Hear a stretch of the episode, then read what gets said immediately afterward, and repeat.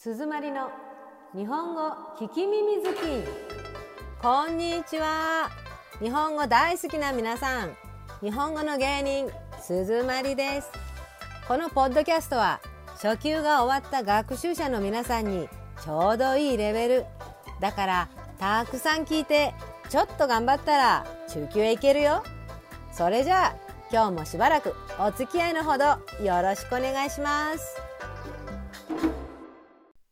第12話衣替え心替え。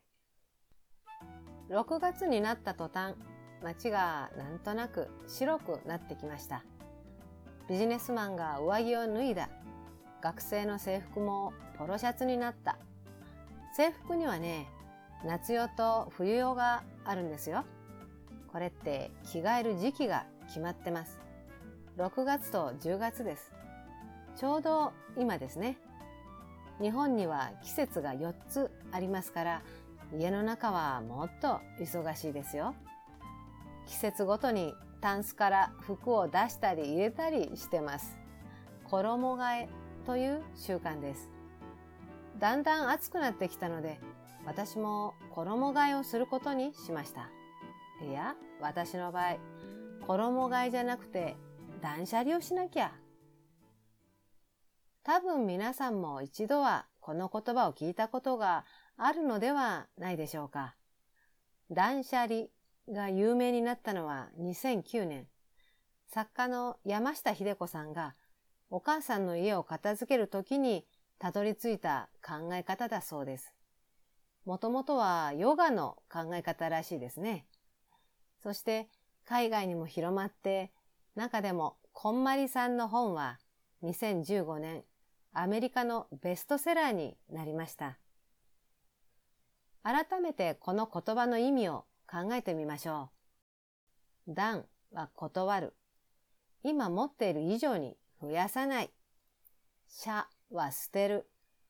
今持っているものを減らす。離は離れる。物から離れて持たない生活に満足する。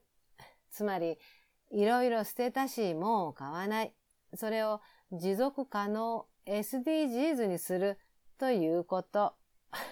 うわぁ、三つ目難しいわ、これ。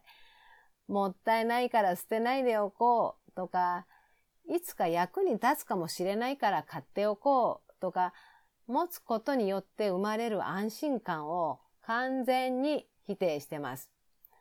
気持ちを切り替えて時間や空間を楽しめ。ものではなく自分を大事にしろということでしょうか。うーん、哲学だ。一番断捨離しやすいのが服だそうです。自分の服なら何とかなりそうだと思って始めました。これは断捨離の捨、捨てるの実行です。全部の服を出してチェックします。汚れているもの、古くてヨレヨレのもの、はい、捨てる。着なかった服は、うーん、これは、り、話すですよね。うん、もう一年だけ持っててもいい？コロナになってから外の仕事なくなって着なくなったスーツなんだけど、そろそろコロナも終わりそうだし、迷う場合はとりあえずペンディングでもいいそうです。よし、保留。こんなことをしているうちに3時間があっという間に経ってしまいました。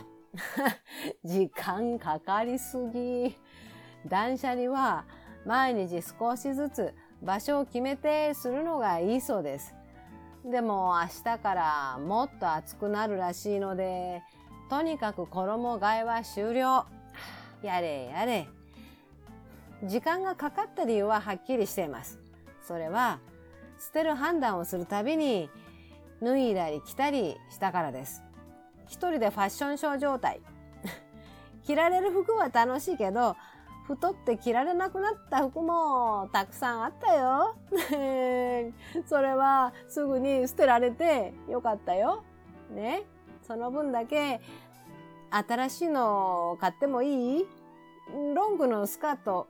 うん。他はもう買わない。ダンでしょ？断るから。ね？ね？お願い。今日はこれでおしまい。楽しんでもらえたかな？だったら嬉しい。日本語何か増えたかな？だったらもっと嬉しい。じゃあ、またね。バイバイ。